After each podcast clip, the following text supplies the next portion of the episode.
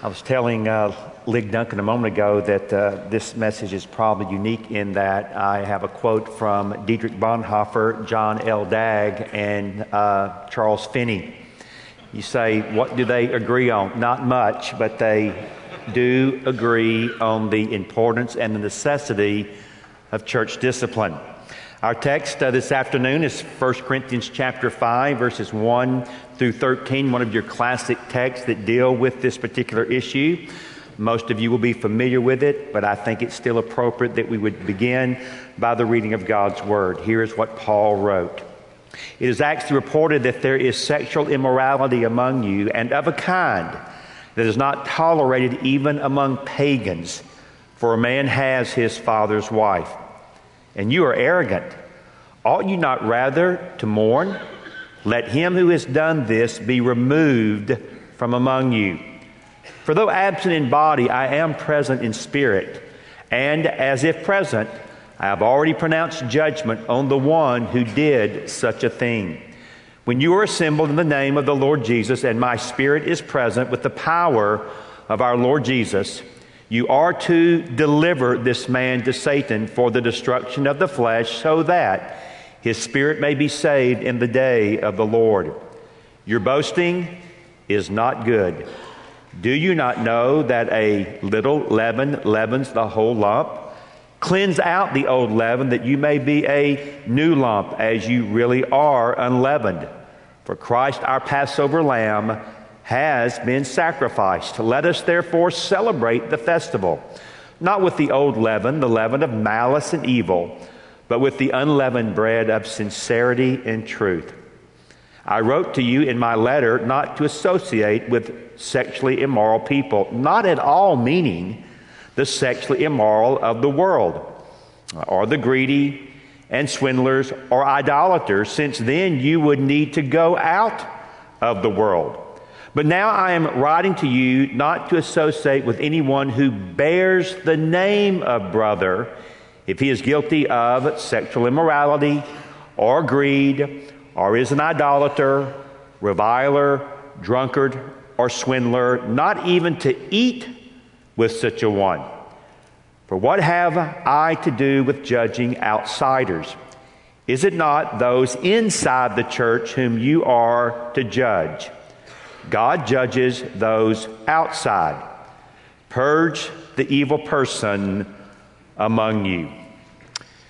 Dietrich Bonhoeffer, the German theologian, wrote Nothing can be more cruel than leniency which abandons others to sin. Nothing can be more compassionate than that severe reprimand which calls another Christian in one's community back from the path of sin.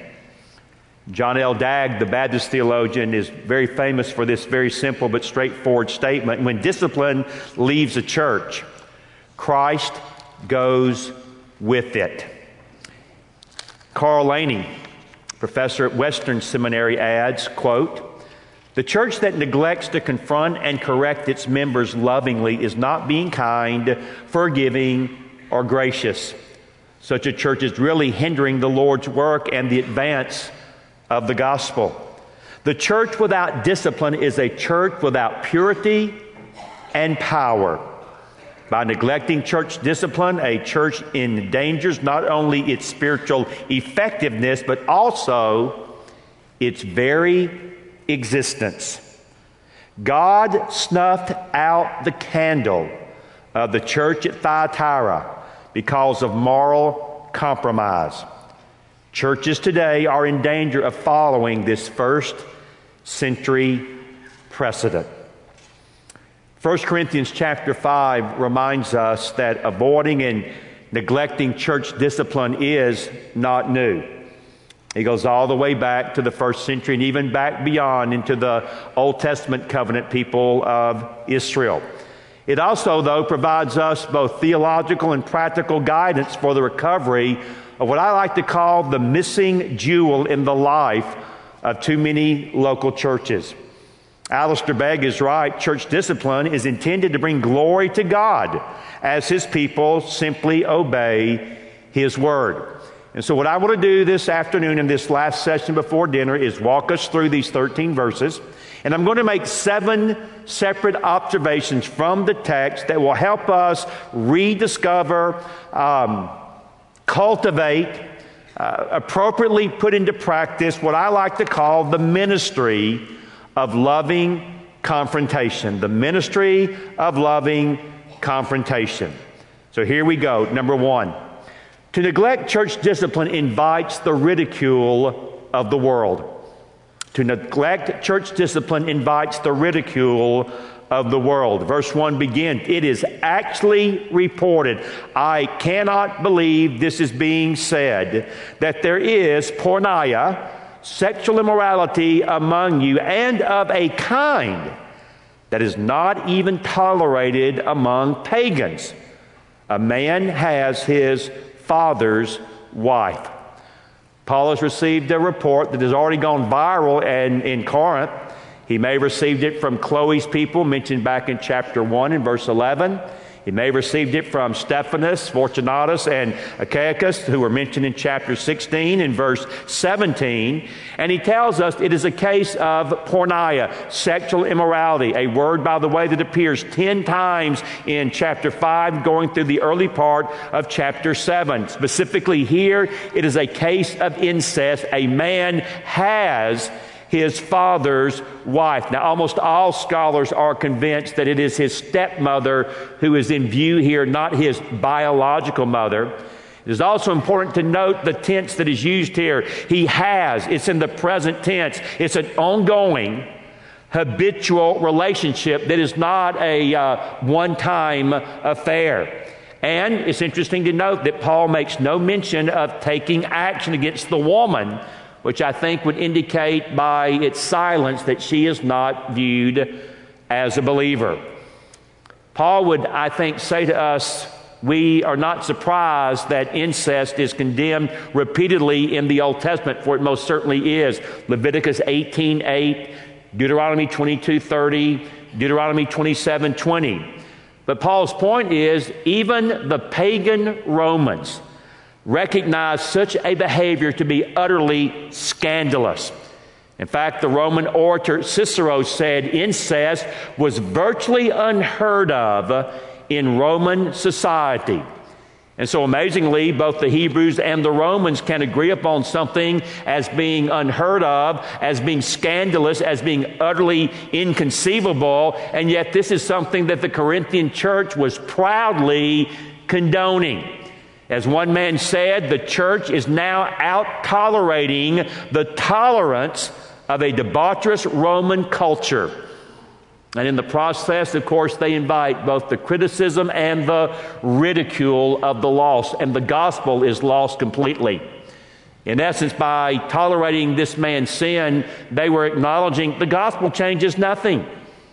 If anything, the gospel, at least in this instance, seems to extend sexual liberation to worlds we've never even known before.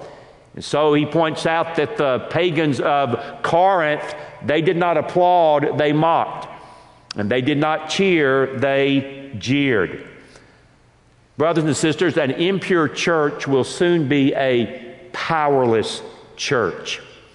And the habitual tolerance of unrepentant public sin will rob the gospel of its beauty and it will also rob the church of its witness. Now, I want to be fair here.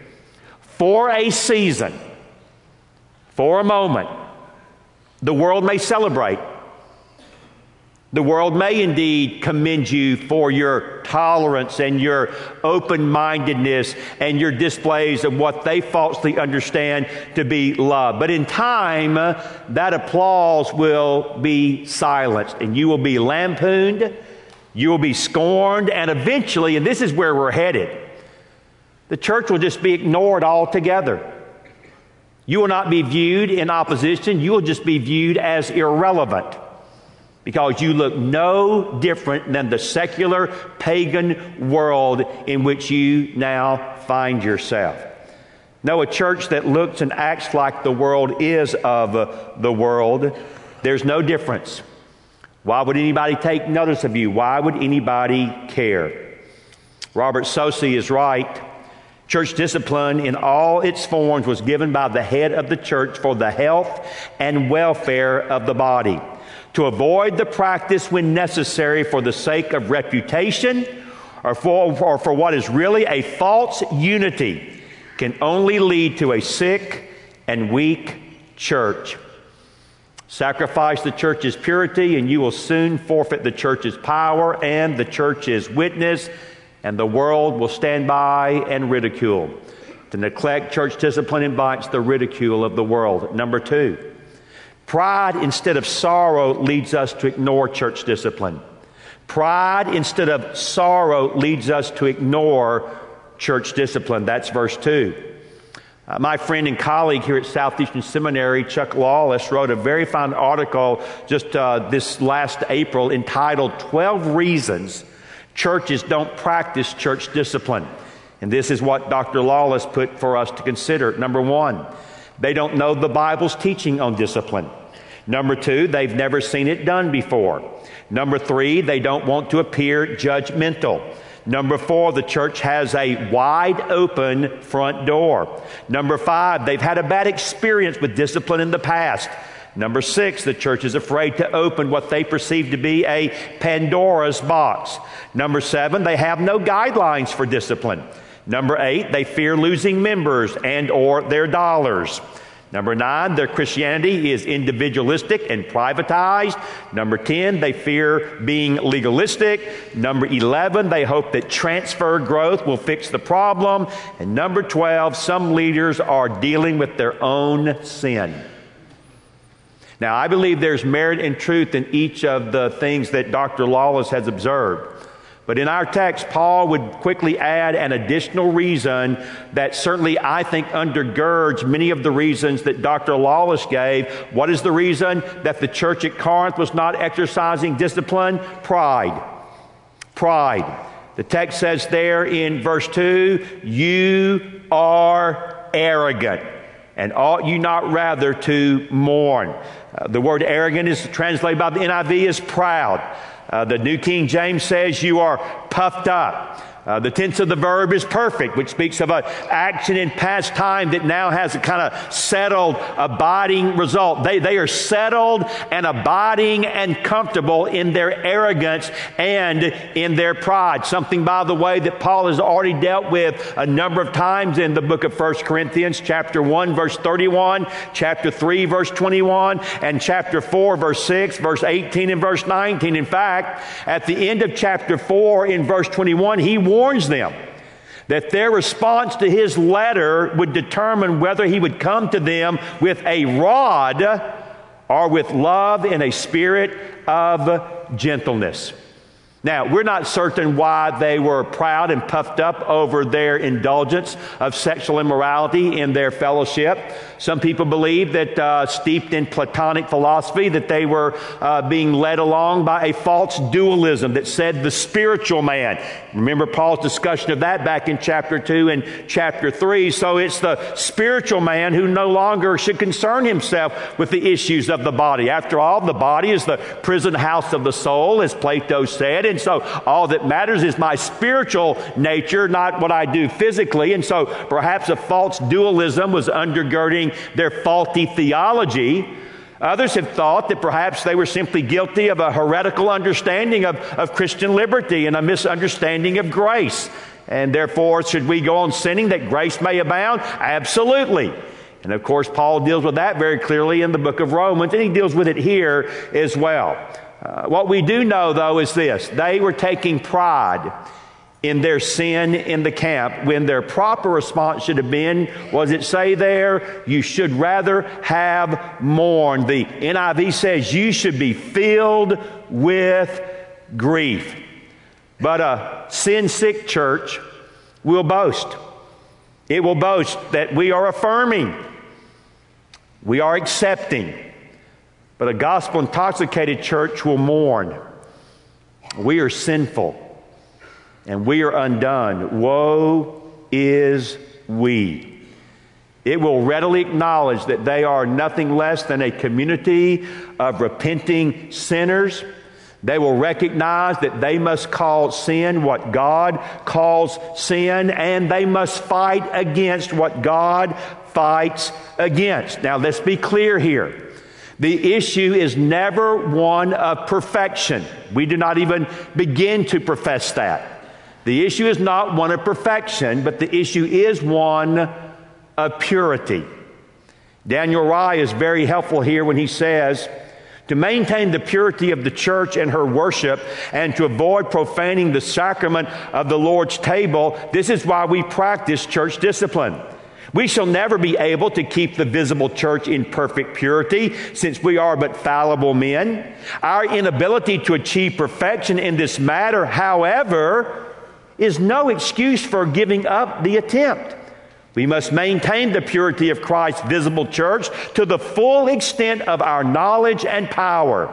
This is all the more evident once we recognize that false doctrine and bad conduct are infectious. If these are tolerated in the church, all members will receive hurt. Given the seriousness of the situation, Paul's directive is simple and straightforward at the end of verse 2. Look at what it says there. Let him who has done this be removed from among you. And now, what he's going to do is proceed in verses 3 through 5 and explain to us the action that he now expects them to take in light of his confronting their sin of tolerance of sin, which leads us to our third observation. Church discipline is to be exercised under the lordship of Jesus Christ for the good of the whole body.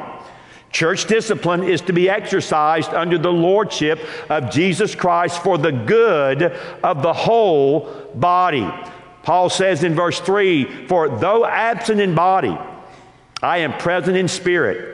And as if present, I have already pronounced judgment on the one who did such a thing when you are assembled in the name of the Lord Jesus, and my apostolic spirit is with you in the power of the Lord Jesus, you are to deliver. Now, it's interesting. He has already told us in verse 2 he's to be removed. He says here in verse 5 he is to be delivered to Satan. And even at the end of the passage in verse 13, he says, Purge out the evil person from among you. R.C. Sproul says the church is called not only to a ministry of reconciliation, but a ministry of nurture to those within her gates. Part of that nurture includes church discipline. In other words, Dr. Sproul is simply helping us to understand correction is essential to spiritual, healthy growth and maturity in the body of Christ, and sometimes that correction takes the form of church discipline. But John MacArthur, you know, it's interesting when you think about Dr. MacArthur in this context because Dr. MacArthur, uh, who's a dear friend to me and one of my ultimate heroes, I mean, he, he is just below the apostles in, in my world. I mean, there's Jesus, there's the apostles, and there's John MacArthur. There he is, right there. So he is like one of my superheroes. But boy, he can be wicked with a pen. I mean, he can be like rough with a pen.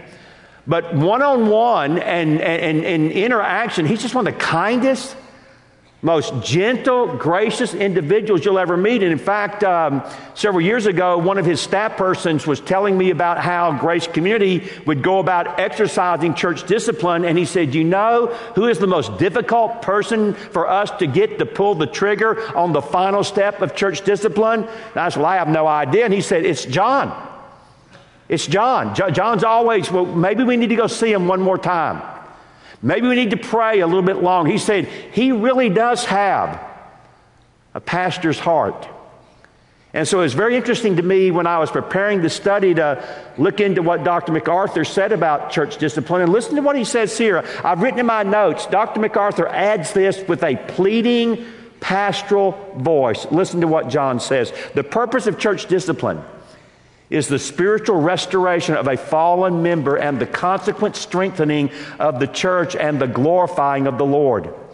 When a sinning brother is rebuked and he turns from his sin and is forgiven, he is won back to the fellowship with the body and with its head, Jesus Christ. The goal of, goal of church discipline then is, is not to throw people out of the church or to feed the self righteous pride of those who administer the discipline. Is not to embarrass people or to exercise authority and power in some unbiblical manner. The purpose is to restore, to restore a sinning believer to holiness and bring him back into a pure relationship within the assembly. I like the spirit of what he says there. Here in our text, Paul's attitude stands in stark contrast to the proud and conceited Corinthians. He does invoke his apostolic authority. He states he is there with them even if he is absent in body. Furthermore, he says, I have already pronounced judgment. It's another use of the perfect tense verb where he says, I have set my judgment down and it is settled. It is not moving. It is not changing. It is fixed and it is stable. And thereby I am nullifying the Corinthians' moral laxity on this issue. And this man who calls himself a brother in the Lord must be dealt with differently than you have been dealing with him.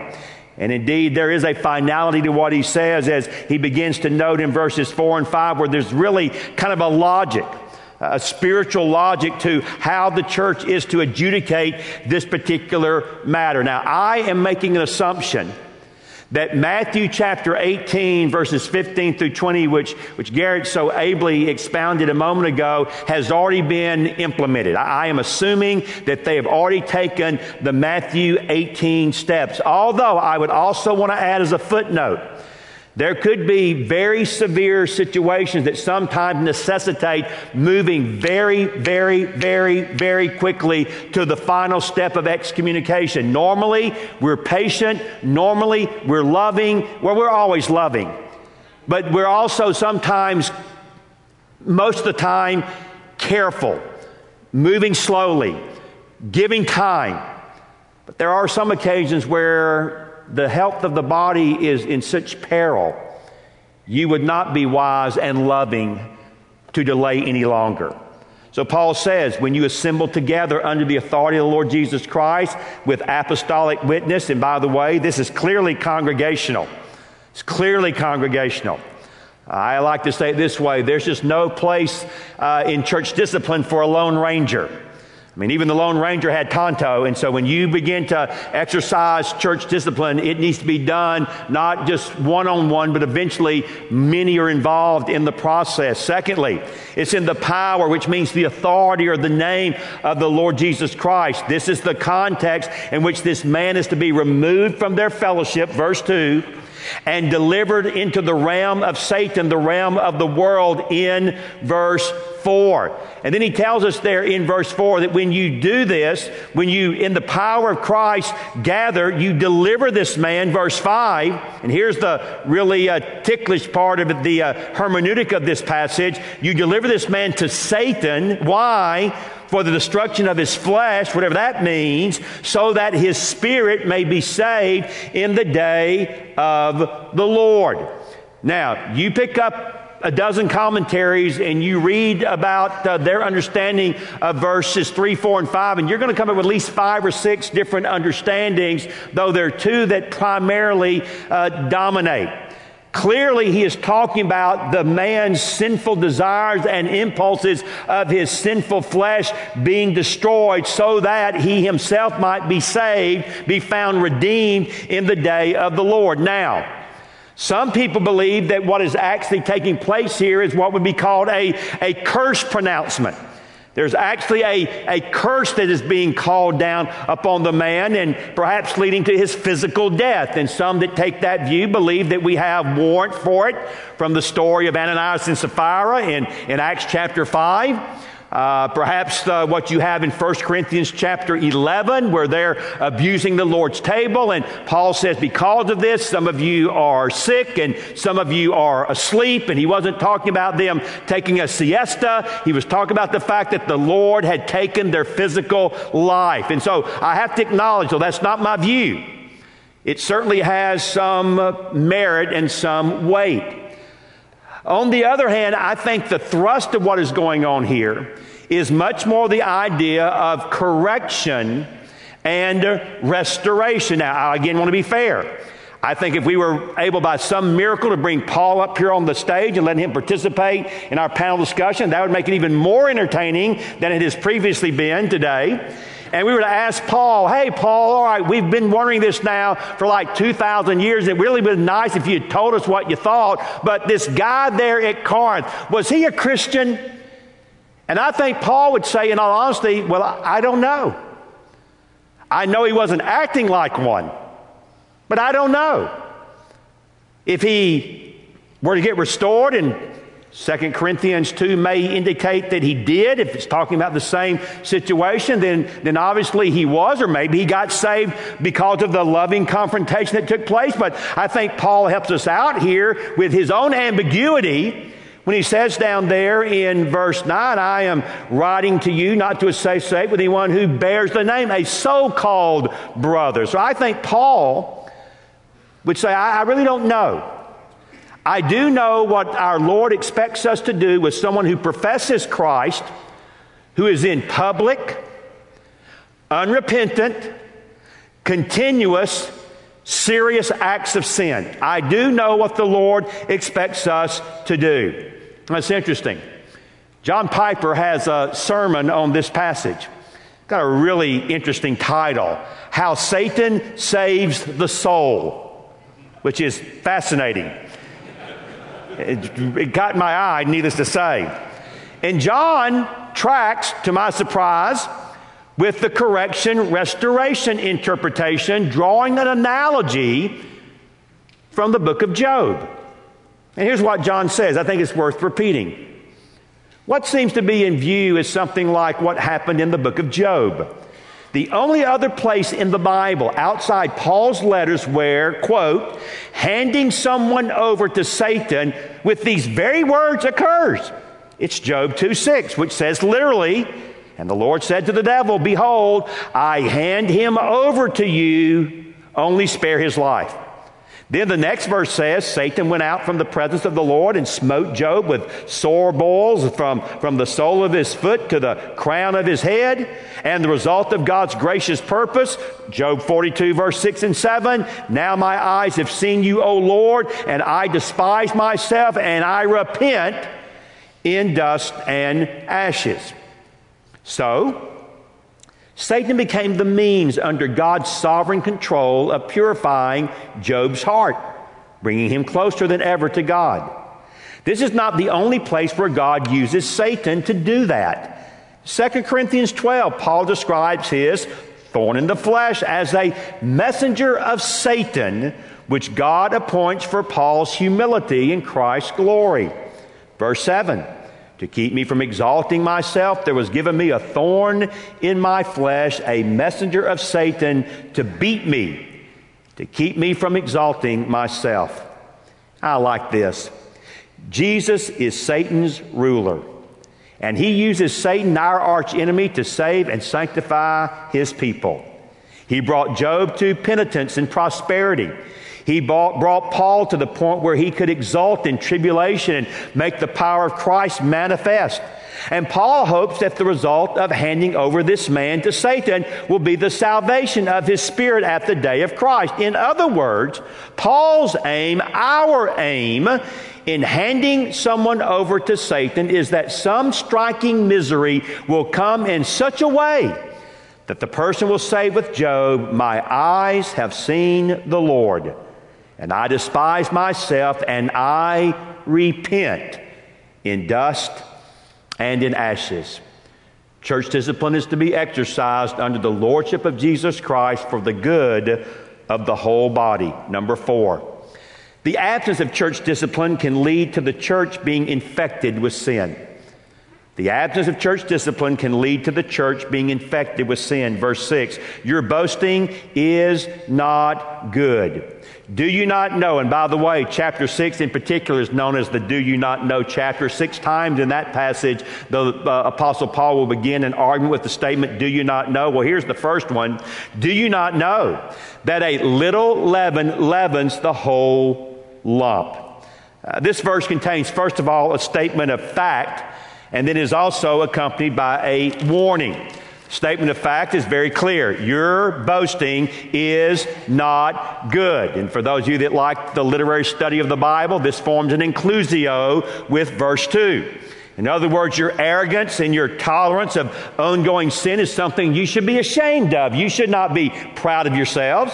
And the fact is, your spiritual value system has been turned on its head and you're thinking wrongly about this whole issue. Your, your carnal boasting is going to eventually lead to spiritual blindness with the whole body being infected.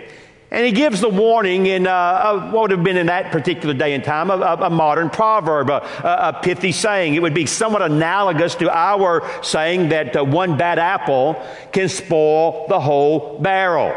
And so, rooted in the Passover, and the common everyday understanding among the Jews of leaven as representing evil, Paul just simply warns the church that a little leaven leavens the whole lump. In other words, there is a contaminating element to sin. It's like cancer. And it can spread widely and quickly, infecting the whole body. Curtis Vaughan, the wonderful Greek professor for many years at Southwestern Seminary, said one corrupt member could corrupt an entire church. And church discipline rep- rep- recognizes a very simple fact sin is bad for the church. Left unchecked, it spreads like cancer, it spreads like kudzu through a fellowship, it grows wide, it grows deep. The purity of the church is compromised, and the wonder of the gospel is very quickly lost. Passion for the unreached and the underserved will wane. Love for the word will dissipate.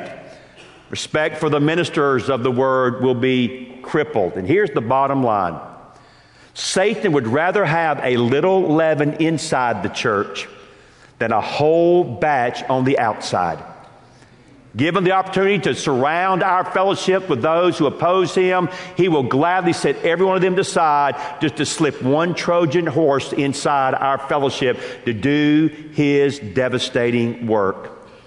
See, the fact of the matter is, brothers and sisters, attitudes and actions are contagious. And personally, I do not want to stand before a holy God at the judgment seat of Christ and explain my actions and my attitudes and my cowardice and compromise, which led someone to believe that their sinning was okay. In his classic address, Three Changes in Theological Institutions, delivered at Furman University on July the 30th, 1856, James Boyce warned, and he is speaking in a particular context, but it applies equally well here. It is with a single man that error usually commences. And when such a man has influence or position, it is impossible to estimate that evil that will attend it. And so we must understand that the absence of church discipline can lead to the church being infected with sin. Number five, church discipline is grounded by Paul in the redemptive work of Christ. Church discipline is grounded by Paul in the redemptive work of Christ. Here in verses 6, 7, and 8, Paul does what he often does when dealing with a critical issue. He grounds his argument in the gospel. Just like he grounds his understanding of marriage in the gospel, he grounds his understanding of church discipline in the gospel as well. And specifically, he draws from the imagery of the Passover that is recorded, of course, in Exodus chapter 12. Hear what he says there in verse 7. He begins with a command Cleanse out the old leaven uh, that you may be a new lump as you really are unleavened. Why, Paul? For Christ our Passover lamb has past tense. He's already been sacrificed for us. Let us therefore celebrate Celebrate the festival not with the old leaven, not with sin, not with the sin of things like malice and evil, but with the unleavened bread, with the purity of sincerity and with truth. In other words, Paul says, look, sin needs to be cleansed out just like old leaven was before the Passover was observed. Bottom line, this sinning brother, this unrepentant brother, he's got to go. After all, their repentance of sin and faith in Christ has made believers a new lump without leaven. We're new creations in Christ. 2 Corinthians chapter 5 and verse 17. So bottom line is Paul is just simply saying, you begin to act like you truly are. You begin to live like you truly are. You've been redeemed. Christ has been sacrificed for you. You've given your lives to Him. Live out in practice what is the reality of your conversion. We're new in Him. We're never to live again in the old ways of slavery to sin. Again, MacArthur is very helpful here. As pictured in the Passover in Egypt, the sacrifice of Jesus Christ, God's perfect Passover lamb, and the placing of his blood over us completely separates us from the dominion of sin and the penalty of judgment. We too are to remove everything from the old life that would taint and permeate the new. As Israel was set free from Egypt as a result of the Passover and was to make a clean break with that oppressor, so the believer is to be totally separated from his old life with its sinful attitudes, standards, and habits. Christ died to separate us from bondage to sin and give us a new bondage, a new bondage to righteousness, which is the only true freedom. Verse 8 then pictures our life in Christ as a party as a joyful festival that we celebrate with out with the old and in with the new. Out goes things like malice and evil. The NIV says wickedness. In comes things like sincerity and truth. In other words, I now delight in who I am in Christ, and I delight in who I am becoming in Him. David Brainerd his story is in that book that Mark held up a moment ago, 10 Who Changed the World. Probably more responsible for the modern missionary movement than any other person I know. God took him at 29 in his mysterious providence. Uh, he was, for a very short time, a missionary to American Indians. David Brainerd's diary, again, has done probably as much as any book outside the Bible to fuel the passion for missions. And David Brainerd said this is what he saw take place among the Indians that he was seeking to evangelize with the gospel. I never got away from Jesus and Him crucified. And I found that when my people were gripped by the great evangelical doctrine of Christ and Him crucified, I had not need to give them instructions about morality. I found that one followed as the sure and inevitable fruit of the other. I found my Indians begin to put on the garments of holiness and their common life begins to be sanctified even in small matters when they are possessed by the doctrine of Christ and Him crucified. So we understand that church discipline is grounded by Paul in our Lord's redemptive work. Number six. Church discipline is to be exercised in the community of faith, not the world. It is to be exercised in the community of faith and not the world. Now, let me say this before we walk through these verses. There is an important relationship, and I had not seen this really before, but there is an re- important relationship between the ministries of church discipline and evangelism.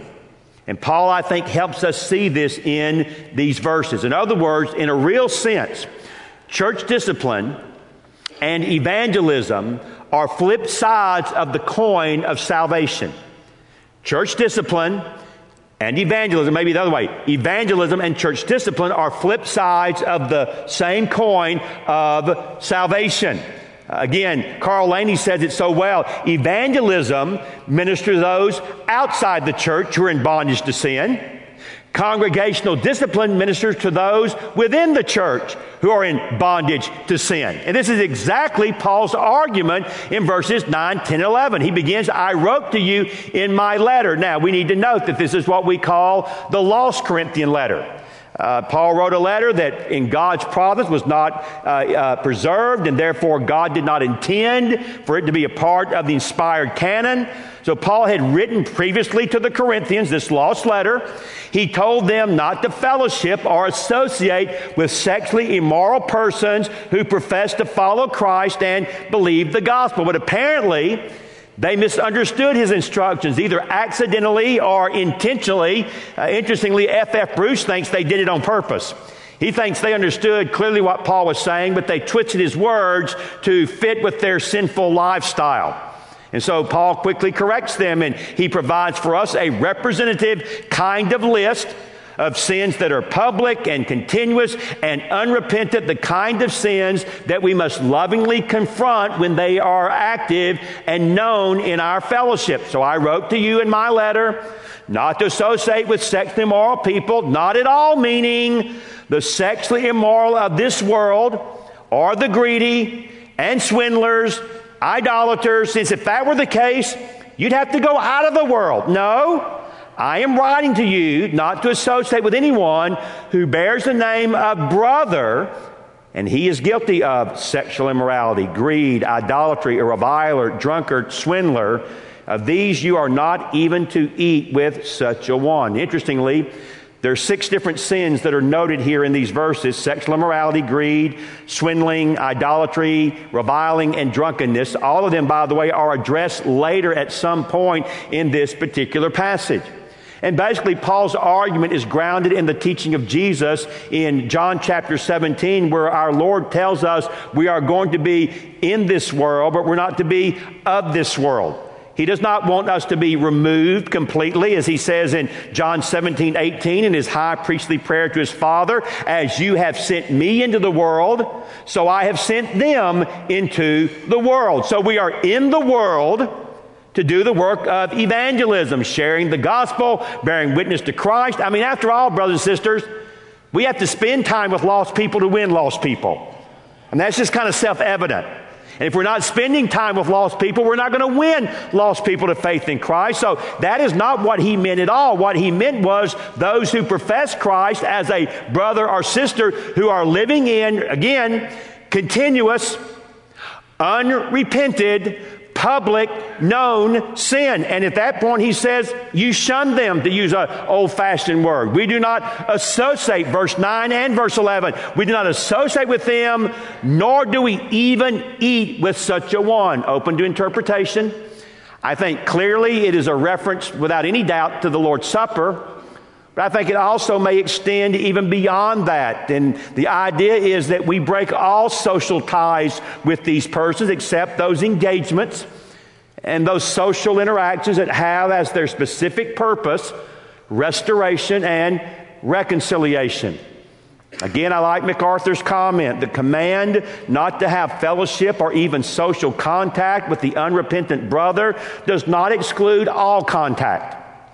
When there's an opportunity to admonish him and try to call him back, the opportunity should be taken. In fact, such opportunities should be sought.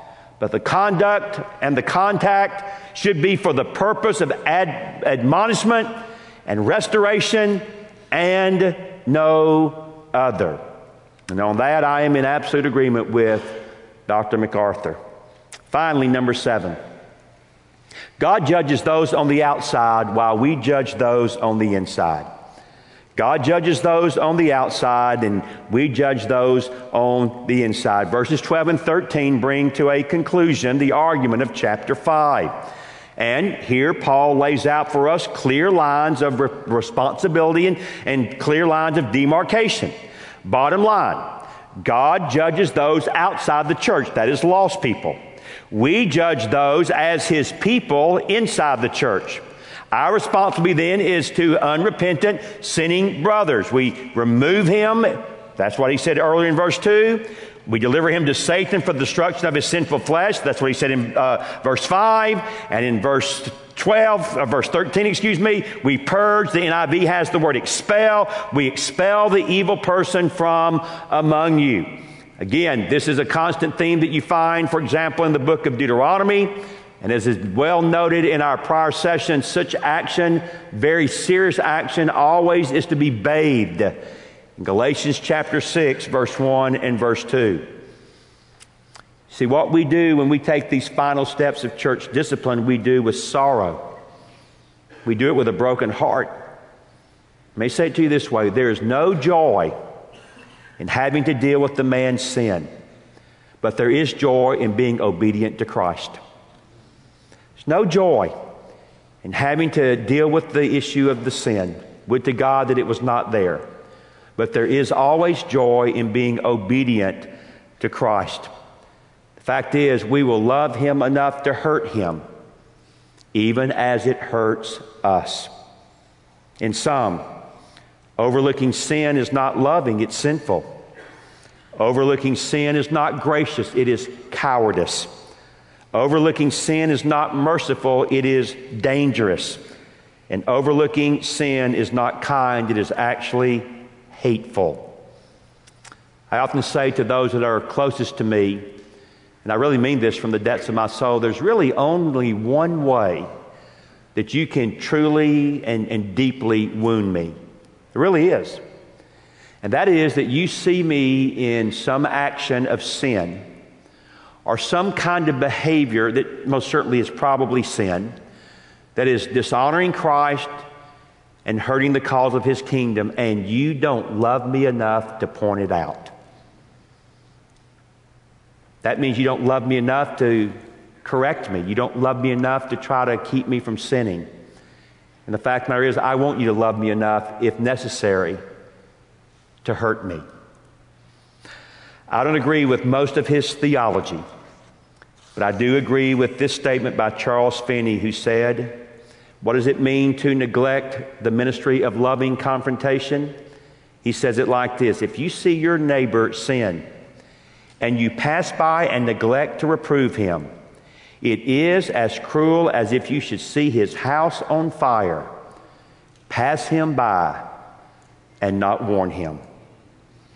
We should love one another enough to extend that warning, even if it hurts them even if it hurts us, because in the end, God can use it to renown for their good and for His glory. Heavenly Father, I thank you again for these uh, sessions we've had so far today. I've been challenged and I have learned. And I thank you that your word gives us very clear direction and instruction in how to deal with this vital mark of the church, the mark of church discipline. And Lord, we want to be obedient. But Lord, being obedient also means that we do what we do lovingly, kindly, and graciously. But we also do it, Lord, with courage and conviction. Uh, it does not bring glory to your name to act like cowards. And it does not bring glory to your name to turn our backs and turn a deaf ear to someone that is being destroyed by sin. That is not a loving thing to do. So, Lord, give us that beautiful biblical balance that we might engage in loving confrontation in a way that, again, so beautifully represents you, so wonderfully bespeaks the gospel, and indeed presents and provides opportunities for sinners to be restored and turned back to Jesus. All again for his praise and glory. We ask this in his name. Amen.